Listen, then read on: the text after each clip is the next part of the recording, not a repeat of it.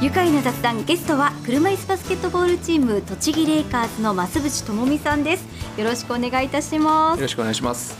今日はもうおなじみ宇都宮市のアンテナショップ宮カフェ1階のアットミヤに来ています。そして増渕さんが今お飲みなのは？とちおとめフレーバーティーですね。かわいい。こちら季節限定のお茶なんですよね。お味はいかがですか？少しこう酸味があって美味しいですね、うん、さっぱりしてますね、えー、私は前田牧場の黒豆茶をいただいています。本当に様々なメニューがあるんですよね。増渕さんは宮カフェに来たりはしますか？えー、実は今回初めて、ね、え本当ですか、はい、どうですか？来てみて。本当に雰囲気がいいお店というか昔はここよく歩いてたんですけど、はい、最近歩くなくなってしまってこっち来なくなったんですけど。え増渕さんは宇都宮市ご出身なんですよね？そうですです。生まれてからですか？そうです。もう33年ですね。おお、はい、生粋の都ですね、ね、さあそんな増渕さん去年12月に中国の広州で行われた広州2010アジアパラリンピック競技大会で金メダル優勝されたんですね。おめでとうございます。ありがとうございます。いやすごい。日本代表として試合をされてどんなことを感じましたか？まずはいい経験だったなっていうものと、うん、その日本代表っていうものを、えー、背負わせてもらえるっていう、はい、なんか身が引き締まる思いというかすごいありがたかったです。今日も日本代表のジャンパーを着ていらっしゃいますね、はい、やっぱり着ると思い出したりします？そうですねこれでずっと選手村で生活してたなっていうのがその頃のことが思い出されるというかそうですねあれはまあ夢のような時間というかまあ、日常とはまた離れた時間なんでいい時間ですね。最初から金メダル取れるって思ってましたか？取ろうとは思ってました。で、はい、まあ、取れるとも思ってました。実際戦ってみてどうでしたか？初戦中国に負けて、うん、やはりこう難しいなっていうのは感じましたね。はい、去年えー、世界選手権の予選で中国も韓国も一度倒しているので、はい、今回も倒せるっていう風な思いはあったんですけどやはりまあお互い国を代表しているチームですし、中国はあのホームっていうことで、はい、もう気持ちも向こうの方が入ってたかなっていう気がしましたね、それで負けてしまいました。そこからどういうふうに切り替えて戦っていったんですか？そうですね初めにもうシュート確率0%からスタートして、はい、もうどん底だったんですけど、えー、えー、まあ、ここに来てるっていうことはですねいろいろ家族からももらった時間とか、うん、会社っていうか職場からももらった時間っていうのがあるんでこれでいいのかっていうのがまず一つ、はい、あとは僕の最終目標がこのここで金メダルじゃないロンドンのオリンピックが最終目標でここでこんな結果でいいのかっていうふうに自分を奮い立たせるというか。そのような形でその日の夜は過ごしました。まだまだ目標は先にあるぞと。そうですね。ここでやるかやらないかが勝負だしもうここにいる時点でやらないっていう選択がないんで、はい。まあ、そこでもう切り替えたっていう形ですね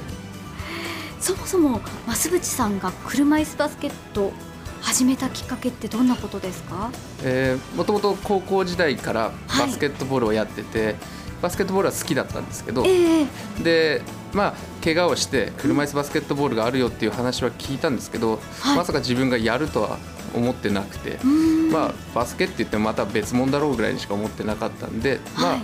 僕は僕で退院して普通に生活していこうぐらいにしか思ってなかったんですけど、はい、その車椅子を自分の作る時に車椅子屋さんが、えー、車椅子バスケをやってて見に来ないかって言われて、はい、で見に行ってで試合を見た時ですねあ面白いなっていうふうに思ってやろうって決めました、なんだか漫画のリアルの世界みたいですね。そうですね。リアルは見てたんで、はい、本当にこういうふうに激しいスポーツなんだなっていうのはそこで見ましたね実際にやってみてどんなところが面白かったですか？まずはやってみて歯がゆいしかないんですよね。全然僕はもっとできると思ってたんです。バスケット経験者だったんで、はい、そうですよねそもそも。そうなんです。もっとシュートも入ると思ってたし、はい。えー、車椅子の人にも状態があるんで重い人軽い人っていうのがあって、はい、僕は真ん中ぐらいなんで、えー、ある程度やれるんじゃないかなっていうふうに思ってたんですけど僕よりも全然状態が重い人にスピードでも勝てないし誰よりもスピードが遅いし。えー、最初はそうだったんですか？そうですそうです。もう全然辛いしかないですね、えー、ただシュートが入ると、はい、やっぱりその昔の感覚じゃないですけどやっぱバスケットボールだなっていう感覚があって、まあ、面白いなっていうふうに思いましたね。やればやるほど手応えを感じていくってことですよね。そうですね。もうゼロからなんですぐこう上達が手に取れるような分かるというかそうですね。私実はまだ車椅子バスケット見たことないんですけれども、はい、初めてこれから見るって人どんなところを見てほしいですか？そうです。まずはスピード感と、はい、あの迫力をまずは感じてもらえればと。障害を持っててもそのこれだけのスピードとか、まあ、可能性がこれだけあるっていうのを見てほしいなっていうのが一つですね。やっぱり近くで見ると違うんでしょうね。違いますね。その初め僕が見た時に、はい、最近僕はないですけどその鉄と鉄っていうかアルミとアルミが擦れるんであの火の粉が飛んだりとかしますし。えつまり車椅子と車椅子がぶつかり合って擦れるってことですよね。そうですで絶妙なタイミングじゃないと火の粉が出ないですけど。へえなんだこりゃみたいな感じですよね。えでもそれだけ激しくぶつかるってことは転倒とかもありますか？毎日のようにえ毎日？ぶつかればそのまま勢いを、はい、のまま転ぶこともありますしただ車椅子はもうベルトで閉じあの締めてるんで自分がだけが放り出されるってことはないですけど、えー、でもじゃあもちろんスピードを上げるためにも相当腕の力って必要になってきますね、はい、そうですね。腕はかなりトレーニングします。具体的にどんな感じで？チームの練習であればその走り込みじゃないですけど、はい、今はさほどそんなにはやらないですけど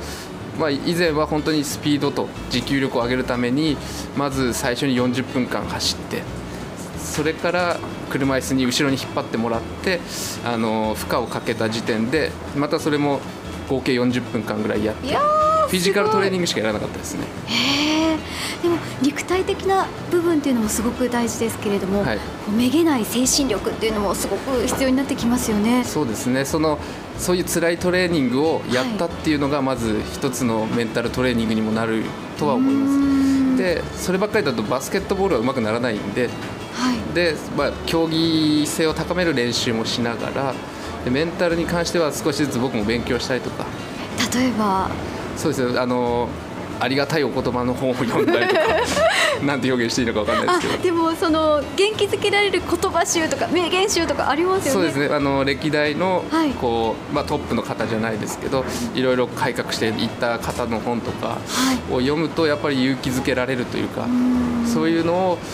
言葉を持って試合に挑んでるような、まあ、逆にそういうことが僕はプレーして強くなっていって何かそういうことを今度は